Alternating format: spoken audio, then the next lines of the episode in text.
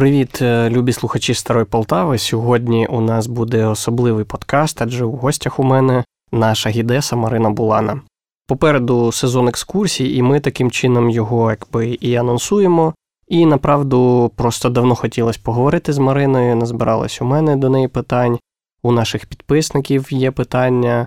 Поговоримо про сам наш проєкт, про нещодавній візит всередину Кадецького, про туристів, е, трохи Марина порадить якихось книг чи місць для відпочинку, де вона відпочивала. Ну, цікаво вийшла у нас насправді е, розмова. Про міський сад говорили, про ті гроти, про які нам постійно присилають питання, ну інші цікаві штуки. Е, як завжди, кланяємося просто в ноги Суспільному за те, що дають нам можливість писати цей подкаст. Це дуже важливо. Закликаємо вас е, без особливої надії, але все ж е, написати про нас рекомендацію в своїх соцмережах. Якщо, на вашу думку, ми заслужили на таке, розповідайте про нас друзям, е, ставте лайки і ходіть на наші екскурсії, які цього тижня розпочнуться. Ну, в принципі, все. Поїхали. Стара Полтава. Історія твого міста. Марина, привіт. Привіт. Як твої справи розкажи? Справи чудово, карантин трошки вибиває з колії, все змінюється навколо. Ну, але нічого, е, стараємося працювати, так? Е, попереду попереду у нас буде е, новий сезон е, екскурсійний. Які у тебе очікування взагалі від цього літа? Ну, хотілося б, щоб усе налагодилося поскоріше. Хоча, звичайно, якщо реалістично дивитися на речі, то е, не так все райдужно, але тим не менше, полтавці, я думаю, ходитимуть на екскурсії. Е, туристи з інших міст приїжджають потихеньку, е, теж людям скучно сидіти на місці. Тим більше зараз дуже багато з'явилося різноманітних проєктів, які популяризують саме місцевий туризм, локальний. Тому багато людей наважується з Києва приїхати до Полтави чи там, скажімо, кудись в Чернігівську область, десь недалеко від себе. Е, туди, на що вони раніше не звертали особливої уваги, а тепер, коли їм більше про це розказали показали, то хочеться все побачити. Е, я вчора бачив фотографії у Фейсбуці е, про новий веломаршрут з Полтави до Пішня, здається, також було відкриття і там з департаменту туризму були люди і обіцяють, що це буде кльовий маршрут, на який буде багато людей їздити. Він ніби і одноденний, якщо дуже постаратися, якщо дуже не старатись, то дводенний, там з е, перервами. Ну, бач, відкриваються нові маршрути якісь. Так, е, перейдемо до е, питань, які люди присилали тобі в інстаграм. До речі, таких питань було багатенько. І е, е, перше питання. Марина, чи не набридло тобі одне і теж говорити на екскурсіях? Ем, ну, з одного боку, можливо, трошки і набридає, але насправді Люди то приходять різні, і з різними людьми ти говориш по-різному. Е, питання задають абсолютно різні, часто несподівані, і тому виходить навіть одна й та сама екскурсія по одному і тому самому маршруту. Вона все одно виходить дуже різна. Е, різні погодні умови, як, наприклад, е, екскурсія в міський парк, е, це парк Перемога сучасний. У нас кілька разів вона виходила дуже такою дивною, під проливною зливою, з блискавками. Ну, я думаю, це теж свого такого шарму надає екскурсії. Абсолютно інша атмосфера. І, звичайно, під таким проливним дощем зовсім по-іншому екскурсія і проводиться, і сприймається людьми. Тому. Ну, під парасольками, під парасольками можна, я думаю, що гуляти, в принципі. Екскурсія ж за будь-якої погоди має відбуватися. Ну, якщо є бажаючі, то так, звичайно, вона відбувається. Е, Як ти запам'ятовуєш дати та місця? Я не можу тут якогось лайфхака сказати, просто запам'ятовую і все. Це якось само собою відбувається дійсно абсолютно без проблем. Е, можливо, це тому, що я багато читаю, багато чого вивчаю. Я можу сказати тільки те, що варто частіше читати, частіше вивчати якісь вірші, можливо, які вам подобаються. Просто так задля розваги, не е, не так, як ми в школі вчили заради оцінки. А зараз уже у дорослому житті можна просто самому для себе вивчати. Це розвиває пам'ять або вивчати ще якісь там дати і місця, скажімо так, пов'язані зі своїм містом, якщо це цікаво. А, що ти зараз... а крім того, можу ще сказати, що mm. дуже зручно, коли ти порівнюєш, от нова дата якась е, є. І ти одразу уявляєш, а що в цей час відбувалося у світовій історії, у місцевій історії своїй українській. Ти порівнюєш, ага, в цей рік е, отака подія відбувалася. Е, чи цього дня, скажімо, там ще щось відбулося тільки в інший рік. Коли ти їх співставляєш, коли уже багато у тебе запам'ятовано дат, то ти тим краще можеш запам'ятовувати нові. Якась Вони... картинка така в голові. Так, так, воно складається, ну я це говорю, складається, наче пазл е, зі шматочків. Е, ти згадала про вірші. Я інколи бачу на твоїй Фейсбук-сторінці чи в інстаграмі якісь фотографії книжок. Е, може, якраз настав той момент, коли ти можеш порадити людям, що почитати, і що ти зараз читаєш. Зараз я читаю те, що я порадити навряд чи можу людям так просто.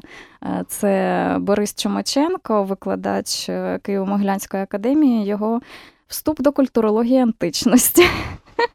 Тому навряд чи комусь це буде цікаво, крім мене. Але що порадити?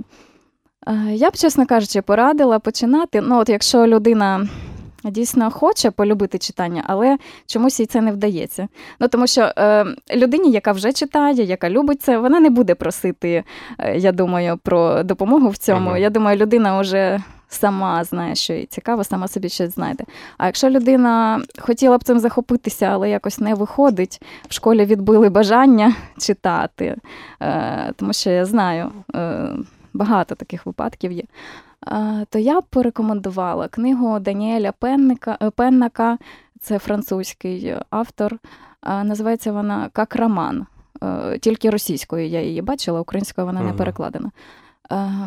Е, читала я її в електронному варіанті, тому що знайти друковану практично неможливо.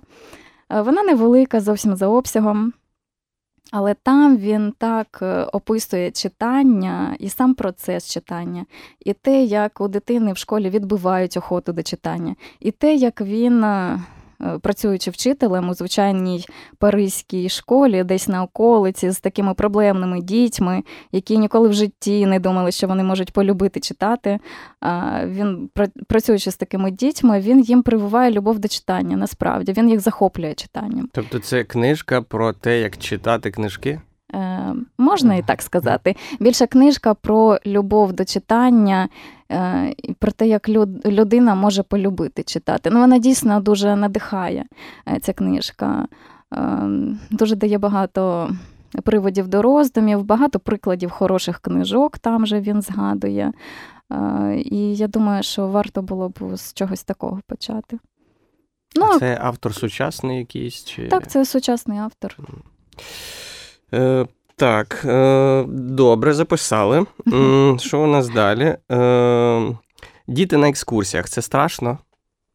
Е, Я скажу так, свої власні діти на екскурсії. Оце було е, ну не страшно, але не комфортно, незважаючи на те, що мої дівчата прийшли. Ну, по-перше, вони вже дорослі більш-менш. По-друге, вони прийшли з батьком на екскурсію, начебто е, все повинно було бути нормально, але коли е, вони стоять біля тебе і десь там то ніжкою шаркне, то десь там почне камінці збирати. Е, ти дуже переживаєш, дуже переживаєш, що вони можуть заважати іншим людям слухати. Е, ну, Якісь такі некомфортні ну, це відчуття. Ж діти. Хоча так, насправді це просто діти, і коли чужі діти приходять на екскурсію, навіть якщо дитина веде себе, ну, я не знаю, якось. Неадекватно, вона може плакати, може кататися на самокаті, може бігати. Мені абсолютно байдуже, коли це чужа дитина, а коли своя, це вже трошки напружує. Ну, А так насправді класно, коли діти приходять і часто вони так захоплено слухають, особливо на нічні екскурсії, їм цікаво, і так вони не запам'ятовують всього того, що я розповідаю. Їм воно і не треба ще поки, але якісь такі емоції, певна атмосфера у них залишається в пам'яті. І мені здається, це найцінніше, коли дитина може потім у дорослому віці вона пригадуватиме, як вона там з батьком ходила на цю нічну екскурсію з ліхтариком. Е, як це було цікаво. Ну, я, до речі, думав про те, чи взагалі, ну, коли у мене будуть діти, чи е, варто їх водити на екскурсії. Бо я пам'ятаю, ну, в більшості випадків їм якби не цікаво, там, в принципі, що розповідається, але із своїх е, шкільних екскурсій я пам'ятаю якісь такі флешбеки. Які саме ти правильно сказала, які стосуються емоцій. Тобто, коли ми, наприклад, були в краєзнавчому музеї, я пам'ятаю тільки Мамонта е, з цієї екскурсії, і все. Хоча вона була велика, там півтори години. Але я я запам'ятав тільки Мамонта, тому що ну, він просто його не можна не запам'ятати. І, в принципі, я думаю, що м, скоріше за. Я думаю, що Звичайно, треба. для для дитини якраз задача у тому, щоб вона, ну якщо це в музей екскурсія, у тому, щоб вона перестала боятися музею, чи навпаки, щоб не почала їх боятися, так щоб вона знала, що сюди можна завжди прийти, що тут цікаво, можна побачити якогось незвичного метелика, чи там роздивитися е, камінці, е, так там є колекція мінералів в краєзнавчому музеї. Те, що саме дитині цікаво ну, у даний момент. Наші ж екскурсії вони розраховані на дорослих. Чому чому таке питання так е, постало? Е, тому що це взагалі то екскурсії для дорослих. І, звичайно, дитині е, і не може бути там все цікаво, і вона не повинна цього всього слухати. Для дітей потрібно робити спеціальні екскурсії, щоб саме їх зацікавлювати в ігровій формі, можливо, чи ще якимись засобами інтерактивними треба підлаштовуватися під дітей. Але якщо вже ви взяли дитину з собою, то я думаю, їй це теж дуже корисно буде. Е, так, ще одне питання, яке нам в інстаграм прислали, це е, про твої подорожі. Запитують, де ти подорожувала. Подорожувала я багато по Україні. Ну, Може, розкажеш нам про якесь місце, куди треба з'їздити обов'язково.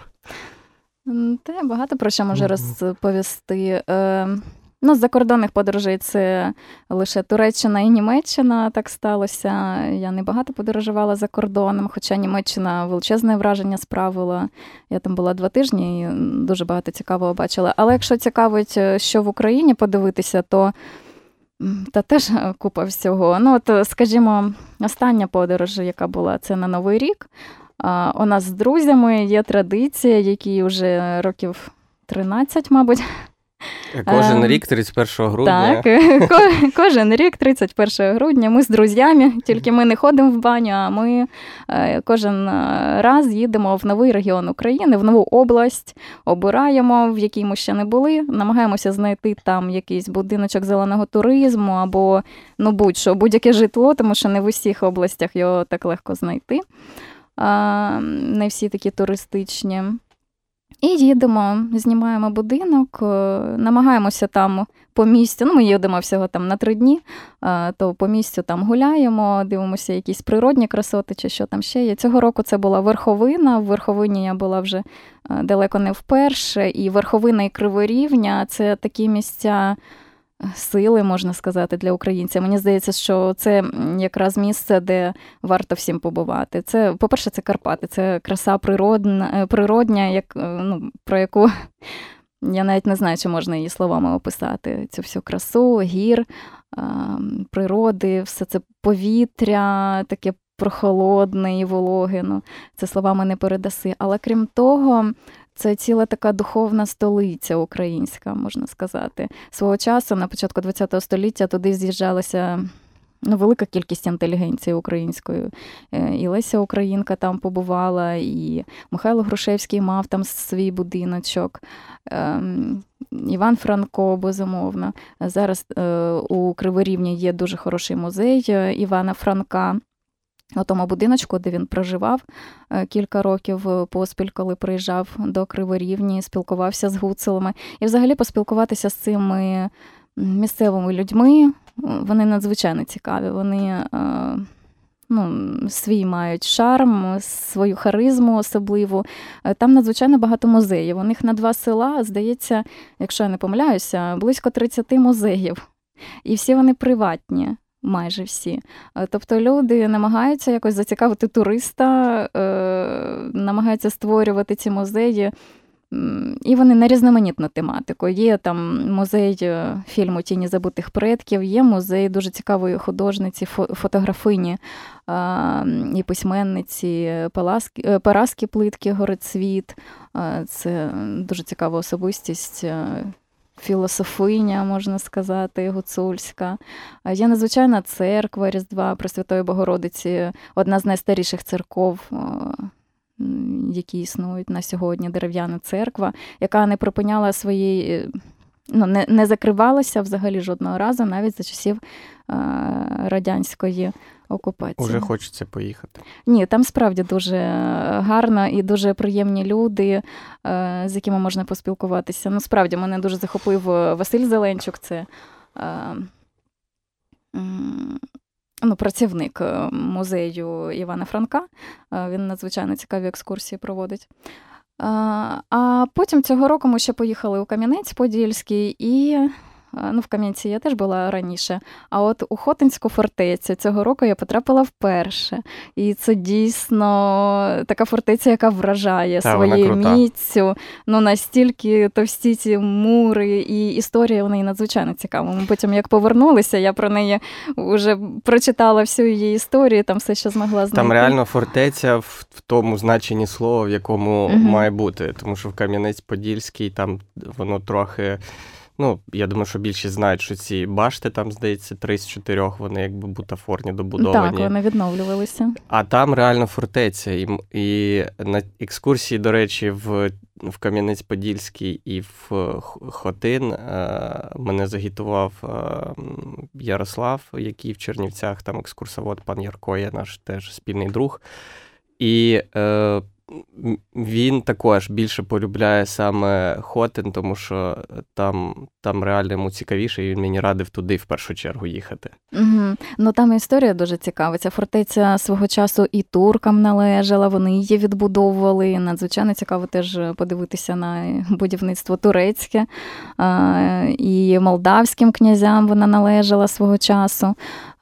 Там збереглася дуже цікава каплиця святих Олени і Костянтина всередині самої цієї фортеці старої. А вас пускали всередину туди? Всередину каплиці ні, вона була закрита. Я не змогла потрапити, але потім в Фейсбуці там е, ну, змогла знайти фото, як хоча б там виглядає все всередині. Вона зовсім невеличка, але гарно оформлена в готичному стилі. Е, віконечка. Ну, вона відновлювалася. Це Ой, якщо я не помиляюсь, чи 70-ті, чи 80-ті роки ХХ століття відновлювалися всі ці віконні обрамлення, тому що вона була, ну, вся фортеця була досить така поруйнована. Ну, надзвичайно цікаво там. Я там двічі був, там дуже класно рекомендується тут згоден. А що стосується верховини, мені раз на півроку десь прилітає якась інформація звідти і так. Е, у мене, до речі, там родичі тепер уже є.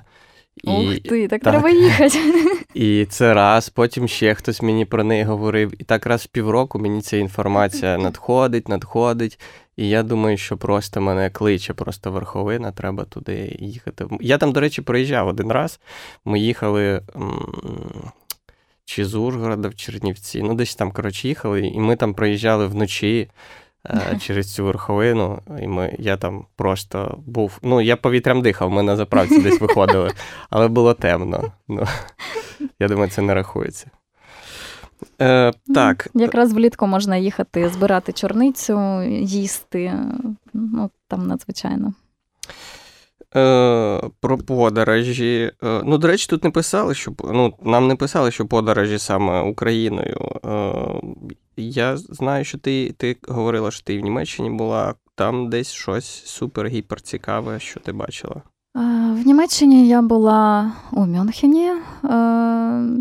Тиждень ми провели, потім ще у Штутгарті їздили в Тюбінген, це старовинне містечко, ще середньовічне, і там дуже цікаво ходиш вулицями старого міста і дивишся роки побудови, то це 15 століття, 16 століття. І ці будиночки це не якісь шедеври архітектури, там, а це звичайні будиночки житлові, фахверкові, оці, ну, їхні знамениті. Тобто будинки, які, в принципі, можна було б і не зберігати, так? які у нас в Полтаві ну, такого рівня будинки. Не рахуються за історичну да, пам'ятку. Е, не, не зберігаються, а там бережеться все, кожен камінчик. І тому це місто дуже цікаве для туристів. Там дійсно е, туристів набагато більше, ніж місцевих мешканців.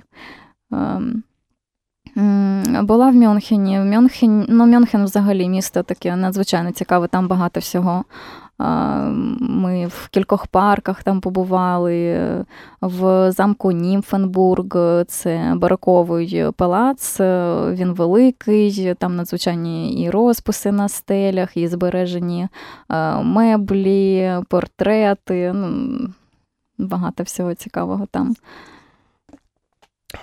Так, ще питання від Владика. Здається, це наш е, е, слухач, який слухає нас е, аж в Польщі через Spotify, він нам писав, і він запитує, чи буде випуск про дендропарк. Мабуть, це більш до мене питання. Може може бути, я думаю, чому ні. Можемо подумати, кого можна за створення, створення дендропарку. Можна. Чому? Цікава тема. Е, коли вже екскурсії пише Мавин? Е, скоро екскурсії у нас орієнтовно з наступного тижня почнуться. Е, точніше, коли ви почуєте цей подкаст, мабуть, виходить вже з цього тижня, тобто з найближчих вихідних. Ми плануємо розпочати наш сезон. Яке у Полтаві найстаріше кладовище і де збереглися найстаріші могили? Найстаріші могили, напевно, це могила Івана Петровича Котляревського. Я так думаю, що це буде найстаріша могила в Полтаві. Ем, ще старе кладовище це старе єврейське кладовище. Там ще можна знайти е, старі могили ще кінця 19 століття. На жаль, це кладовище було е, знищене німцями під час окупації, під час Другої світової війни, і старих могил там залишилося дуже мало. Е, ну, Ми ходили туди, так, робили таку невеличку експедицію, то ті могили, які є старі, вони там зарощі. ну, і насправді просто зруйновані, в основному зруйновані. Таких дуже старих могил і немає. Е, і ще старе кладовище було, і його теж не існує зараз е, біля Христовоздвиженського монастиря. Теж, на жаль, е, не можна подивитися всі ці могили видатних особистостей, які були там поховані. Ну, Зокрема, от був похований племінник Миколи Васильовича Гоголя, Микола Володимирович Буйков, якого у 1918 році у віці 62 років розстріляли прямо у будинку його тітки Ольги.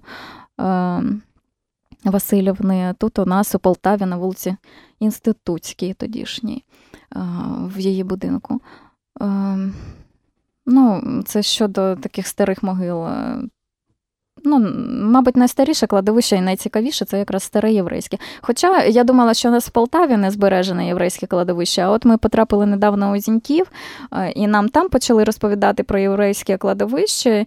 І коли я запитала, а що там збереглося і як воно збереглося у вас, то мені сказали, ти там у нас е, взагалі-то тепер вигін, е, воно заросло там кози пасуться, там якісь чагарники, і від цього кладовища взагалі нічого не залишилося, одна тільки плита. Одна плита на на все кладовище. Хоча теж в Зінькові велика була община єврейська, е, і туди навіть спеціально приїжджали люди. Науковець, е, працівник НАСА, не пам'ятаю, здається, якийсь професор, я зараз не пам'ятаю точно, е, хто він, але пам'ятаю, що він свого часу виїхав, він єврей, свого часу виїхав з СРСР, зараз працює в НАСА, шанований такий е, джентльмен. Приїжджав спеціально в Зіньків, тому що у нього е, предки були Зіньковою, він хотів подивитися на це єврейське кладовище, то йому показали одну плиту, яка залишилася від нього. Тому тому у нас в Полтаві ще щось залишилося, ще щось можна і побачити навіть порівняно. Я, до речі, був на єврейському кладовищі вже цьогоріч, там угу. нічого не змінилося. І, до речі, е, люди е, ховають і досі людей, тому що ми, коли там проходили, е, копачі працювали в двох місцях, прям копали нові могили. І знаєш, що я подумав, коли ти говорила? А братська могила, які там на, біля поля Полтавської битви, вона рахується як. Як нас там запитували? Ну так, бачиш, добре, що ти згадав. Мабуть, Думаю, мабуть, це, якщо це рахувати, то, мабуть, це також. Ну, виходить так. Це тоді найдавніше захоронення. 1709. Е, Так, е, що у нас ще запитували? Е, так. Е, а, це, мабуть, останнє вже питання з тих, які в інстаграм присилали. Як ти ставишся до аудіогучномовців? Ну, такі, Мабуть, це ті. Е, які під час екскурсії е, говорять. Ну, Як вони вони різні бувають. Якщо це гучномовець, е, ну, такий гучномовець, то це може бути просто не дуже зручно для людей, які навколо знаходяться, які не бажають слухати цю екскурсію. Чи ну, ти можеш просто заважати їм, так, якщо рухатися по якійсь е, пожвавленій вулиці, де людей багато, багато хто відпочиває в кав'ярнях, скажімо, а тут ти з гучномовцем. Це якось ну, не дуже комфортно, як на мене, але ну, в принципі можна. А бувають е, такі пристрої, які е, ти можеш використовувати з мікрофону і навушники які у твоїх слухачів. То чому би ні? Це портативні такі пристрої. Нікому не заважаєш. Так, нікому не заважаєш, і людина може слухати тебе і на відстані, не обов'язково її за тобою бігти, щоб все почути. Може відстати, зробити фото, а при цьому слухати тебе. Це якраз дуже зручно. І до до того ж, що зараз актуально, можна витримувати дистанцію. Угу. Е, так, ну питання, які тобі особисто присилали, мабуть, закінчились, якщо я нічого не загубив. Е, хотів ще з тобою поговорити про е, кадетський корпус. Ми з тобою нещодавно там побували. Е, я думаю, що ми розкриємо маленький секрет, який все одно вже не буде сюрпризом. Ми думали зробити там екскурсію всередині. Але потім передумали. Е, Нас всередині кадетського нам маленьку екскурсію Артура Раян проводив. І це було десь місяць, мабуть, тому. Угу. Е, був дощ, здається. Ми точно епічно був туди потрапляли всередину, е, запливали. Розкажи е, свої враження, е, очікування, які у тебе були, і що ти побачила.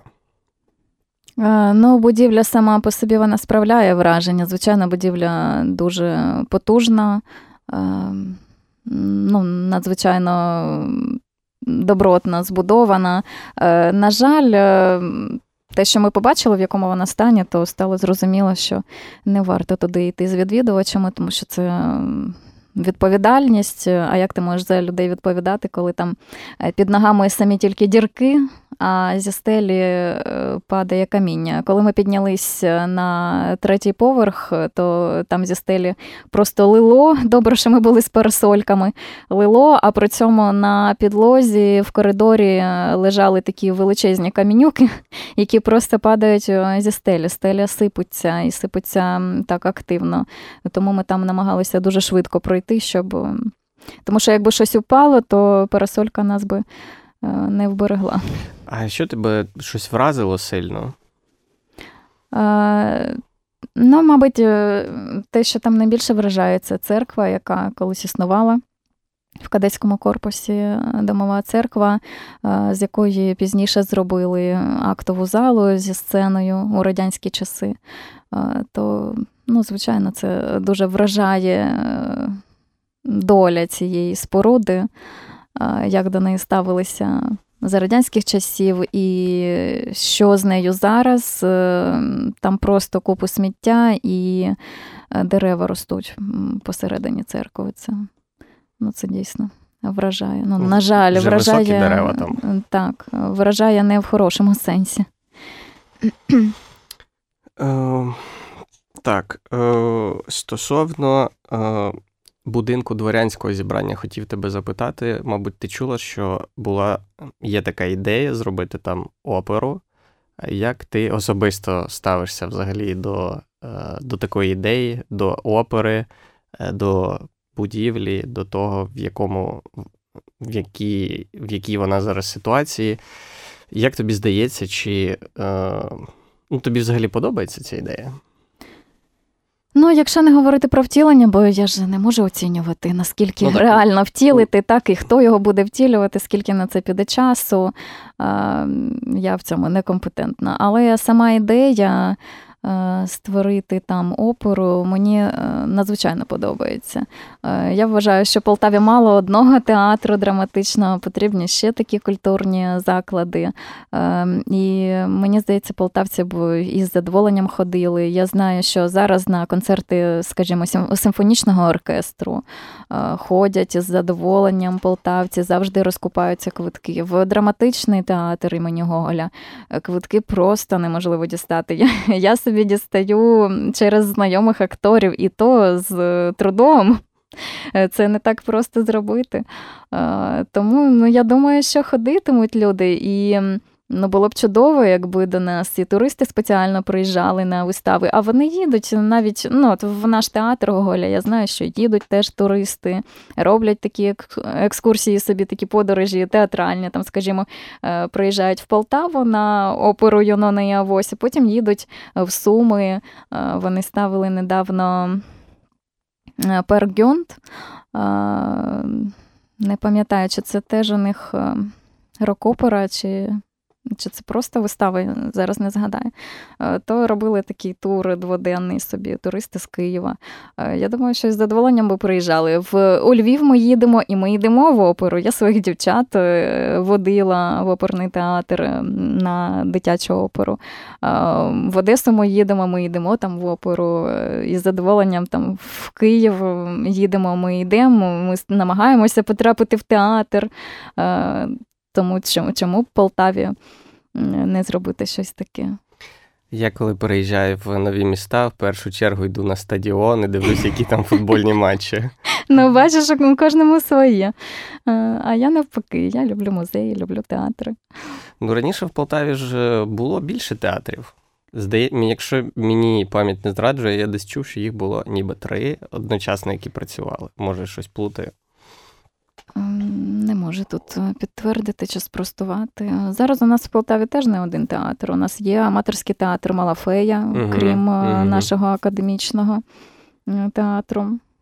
Ну, як для нашого, мені здається, в принципі, як для розміру Полтави, то одного театру мало.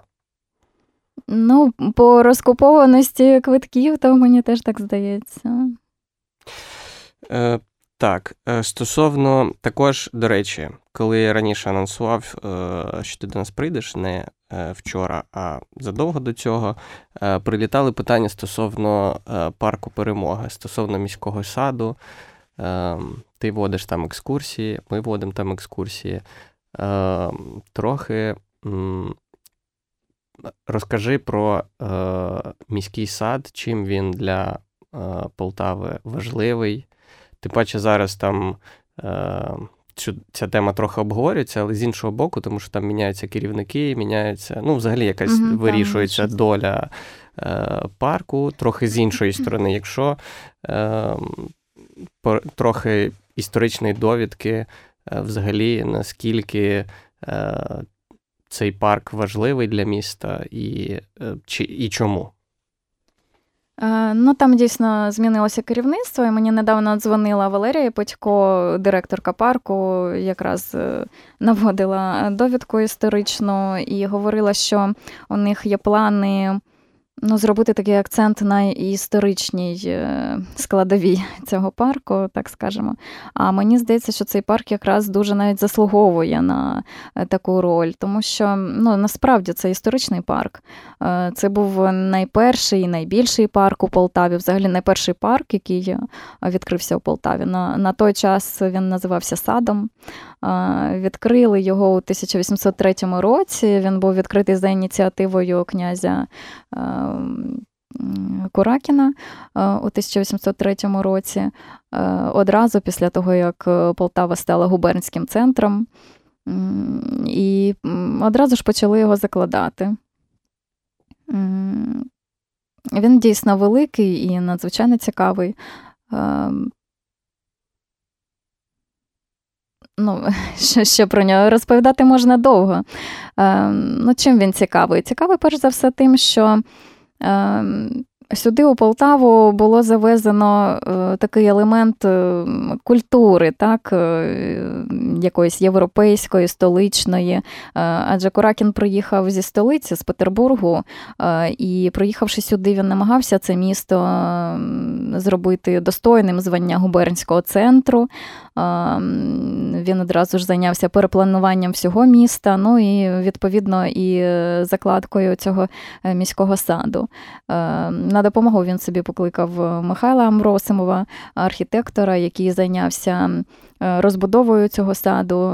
Вони одразу ж обгородили мурованою огорожею його. Проклали там доріжки і почали висаджувати дерева, розбивати квітники, були закладені оранжереї. Дуже багато було зроблено альтанок різноманітних. Ми не знаємо точно, скільки їх було і е, які саме це були споруди, але споруди були е, в парку. Е, ну, Є свідчення про те, що були альтанки. І часто нам в групу Стара Полтава, ну там раз на 2-3 місяці хтось скидає фотографію гротів і пише: Полтавці, що це таке, що це за підземелля. Е, внизу прилітає 30 коментарів з поясненнями, проходить два місяці, і знову хтось новий скидає цю фотографію. Е, що це за підземелля?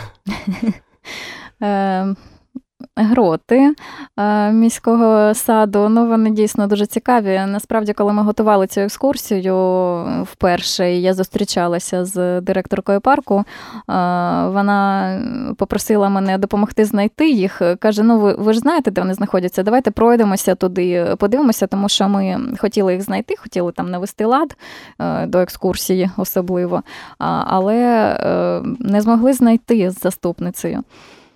Ми пішли з нею шукати, і ми теж їх не знайшли з першого разу. Е, ходили, дивилися, е, ну, але їх просто не було. Ну, наче вони крізь землю провалилися і все, цей грот. Але потім, коли вона вже пішла у своїх справах, ми попрощалися. Я подумала, ну як це? Ну як це ми не знайшли е, грот? Треба ж його якось знайти. Я пішла ще раз пошукала, і все-таки в таких куширях уже Е, знайшла його. Він е, знаходиться просто в, таких зарослях, в таких чагарниках, що його ну, насправді нелегко там знайти. Але мене радує те, що керівництво парку там ініціювало суботник, а можливо й не один, і там дійсно вичистили, тому що те, що ми бачили на початку. І те, що ми бачимо зараз, воно дуже відрізняється. Там дуже багато було сміття, гілок різноманітних, все це вичищено зараз. Я знаю, що є ідея у керівництва парку навіть зараз привести. Ще більше до ладу цей грот, і, можливо, якби зробити його більш-менш пристосованим Вже пора, для пора. для відвідування. Е, ну, а щодо того, що це взагалі за споруди, ем, Гроти це такі е, споруди, які спеціально будувалися в парках е, у пейзажному стилі, а наш е, парк якраз збудований у так званому англійському або пейзажному стилі.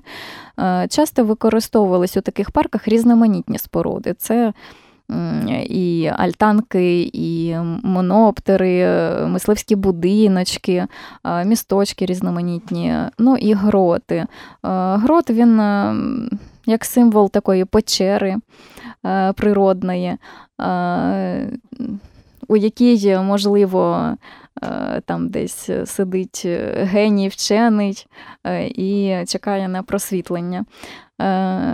Ну, У всякому випадку, гроти вони.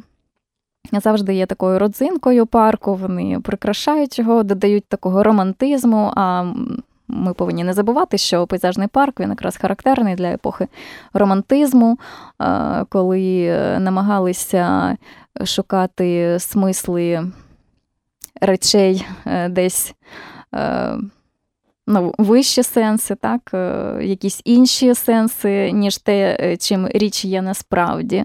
Тобто романтизували її. Ну і такі гроти вони якраз дуже вписуються в цю концепцію. Е, наш полтавський грот невідомо, коли був збудований, тому стільки загадок навколо нього, тому що не досліджено просто наскільки.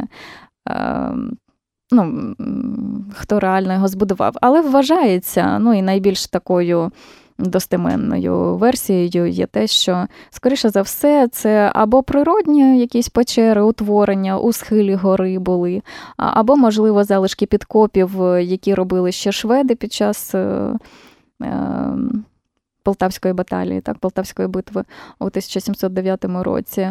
Е, і, можливо, ці залишки підкопів чи природні якісь утворення були пізніше розширені і обкладені цеглою уже у 19 столітті, на початку 19 століття.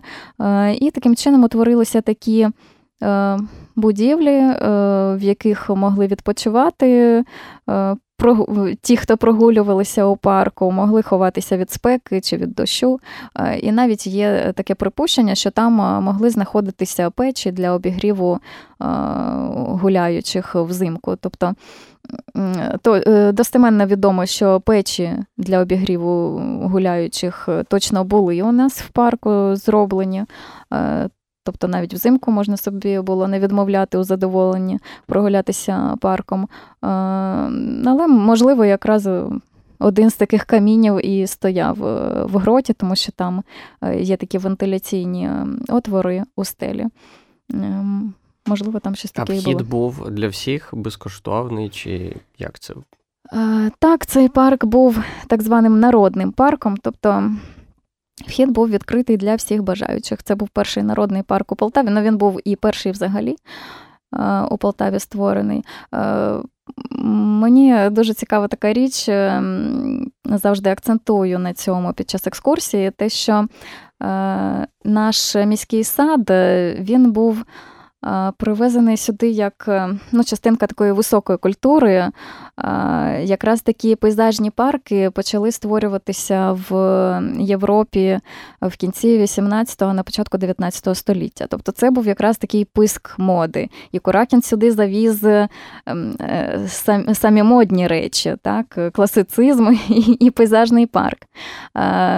І такі народні парки вони тільки-тільки починали створюватися в Європі. От, наприклад, наприклад, один з найвідоміших таких парків е, народних, який був відкритий для всіх бажаючих, е, це був англійський сад у Мюнхені. Він був відкритий у 1792 році. А наш парк, нагадаю, був відкритий у 1803-му, тобто через 11 років. Ну і можемо собі уявити, що це ж епоха була не інтернету, не так, як 5 е, хвилин назад написаний пост. Він уже є історією. Хтось так? виставив селфі з цього парку. Ну так. І розлетілося. Е, тобто мода приходила не так швидко. І мені здається, 11 років для тих часів це був досить короткий проміжок часу. Е, можемо собі уявити, так, Мюнхен. Е, столиця Баварії, у них створюється такий сад, ну і трошечки пізніше в Полтаві. Ну, а в цьому англійському саду в Мюнхені я якраз побувала. Я змогла побачити на власні очі, як цей пейзажний парк виглядає, коли за ним доглядають, а не так, як в Полтаві. Е, на жаль, Полтавський е, залишає бажати кращого. Можна тільки уявляти, як він е, виглядав колись, коли він тільки створювався, коли тут були доглянуті насадження. Залишилися спогади князя Долгорукого 1810 року, коли він був у Полтаві і відвідував цей міський сад. Він прогулювався садом з князем Лобановим е, Ростовським, з тодішнім генерал-губернатором. Е, і говорить про те, що сад дуже доглянутий, е, всі доріжки гарні, всі насадження гарні, і е, сам генерал-губернатор е, надзвичайно захоплюється цим садом. Він е, постійно ну, особисто контролює роботи в саду, особисто знає кожне дерево, з великою любов'ю його описував і розхвалював князю Долгорукому. Тобто, отака просто прогулянка садом показала князю Долгорукому е, те, як міське керівництво опікується цим садом, і е, як любить його, з якою любов'ю він створюється. Е, наступник князя Лобанова. Микола Григорович Ріпнін, він уже зробив, влаштував ставок в цьому саду у 1819 році. Цей ставок постійно зарибнювався. Тобто, ну, постійно е, сад розширювався, е, постійно щось там робилося, добудовувалося, досаджувалося. Ну, дійсно намагалися зробити. Таке місце, яким можна було б пишатися. Напевно, ми би могли ним пишатися, якби уважніше ставилися до Ну, Я сподіваюся, що з часом е, все-таки парк цей відновлять і зроблять його дійсно окрасою міста. Ну, в принципі, е, є як, якийсь фундамент, є, ну, тобто є е, точка відліку, і можна якось, скажімо так, відновлювати ці всі речі, висаджувати дерева. Ну, тобто, треба просто працювати. І я думаю, що можна зробити і е, зробити як було, а можливо навіть і краще, чому ні. Е, Так, ще одне питання, яке хотів тобі поставити стосовно е, будинку, е, твого найулюбленішого будинку в Полтаві, який тобі найбільше до вподоби.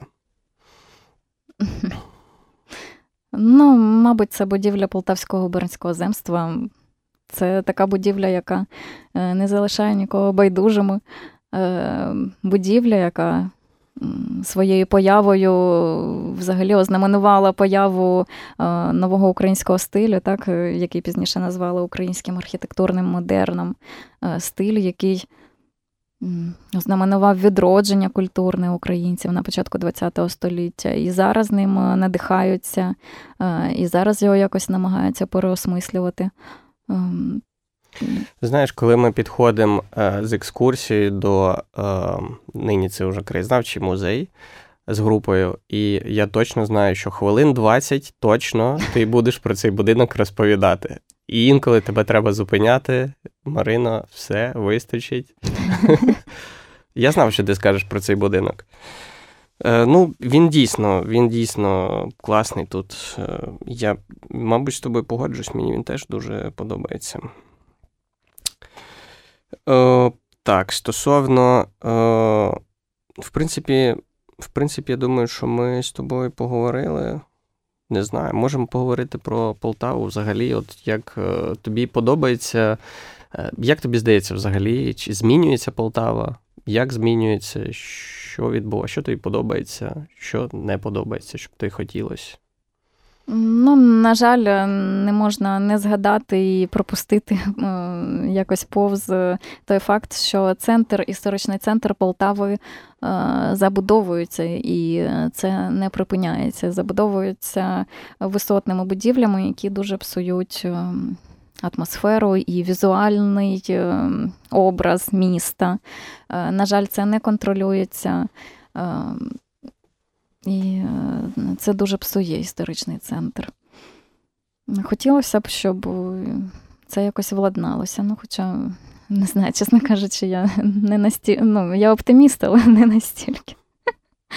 Просто коли дійсно подорожуєш е, Європою, так, е, коли бачиш той же Тюбінген, малесеньке містечко, там теж могли набудувати чого завгодно, але ж чомусь цього не робиться. Чомусь ці будинки, яким уже по 500 років. Е, вони стоять досі, і досі там люди живуть е, і бережуть, і цим місто якраз заробляє е, купою туристів, які тоді туди приїжджають помилуватися цією набережною з різнокольоровими фасадами будиночків, наче з листівки. Я думаю, що це складна математика для е, чиновників, які у нас працюють, тому що е, тут доходи, які можна отримати, там же теж, я думаю, що е, це, це все працює в плюс. Але тут так кілька рівнів, е, скажімо так, поки ці гроші повернуться в бюджет. А якщо просто е, на місці будинку поставити висотку, це якби гроші прості і якби відразу тут. Як... Ну так. Е, ну, ну, На жаль, ніхто не думає на перспективу. Ну, е, щодо парку, воно теж зробити можна, можна відновити, можна там що завгодно зробити. І е, ну, я ж кажу, коли дивишся на ці парки, е, як це все в Німеччині виглядає, яке воно доглянути, як це все може бути, і як це все у нас. Е, Просто потрібні великі гроші на реконструкцію. І ці гроші, ну, напевно, міська влада повинна виділяти. Це не може бути якийсь просто меценат. Я знаю, що з парком перемога е, працюють меценати, працюють е, ну, якісь Там бізнесмени, які акції влаштовують е, дерева, да, висаджують. то дарують рослини, то влаштовують там майданчик баскетбольний, безкоштовно, так допомагають парку. Але ж цього дуже мало. Не може просто одна людина чи там десяток цих підприємців. Вони не можуть ем, відбудувати такий величезний парк. Ем, а він реально великий, він же там і на інший бік іде в бік Кобищанів. 24 гектари. Він дійсно великий дуже. Так, ну, в принципі, я думаю, що ну, непогано ми з тобою поговорили. Ніби ніби все, що хоч всі питання, які нам прислали в інстаграм, я зачитав, чесно, як і обіцяв. Е, Нагадаю, що цього тижня е, у нас розпочнеться сезон екскурсій, у нас буде нічна екскурсія Полтавою, у нас буде екскурсія міським садом, у нас буде екскурсія центром міста по соборності, традиційна наша екскурсія. Е, ми їх будемо проводити щотижня. Е, переходьте, записуйтесь на наші екскурсії. Є ще ідея нам зробити ще один маршрут у цьому році. Е, може, трошечки про нього і розкажемо зараз, а може і не розкажемо. Ну, у нас ідея така є. Е, постараємось е, здивувати також. Ну, в принципі, мабуть, все. Я нагадаю, в гостях у мене сьогодні була гідеса Марина Булана. З вами був Ігор Ізотов, автор проекту Стара Полтава. Любіть і цінуйте Полтаву. До побачення. До побачення. Стара Полтава. Історія твого міста.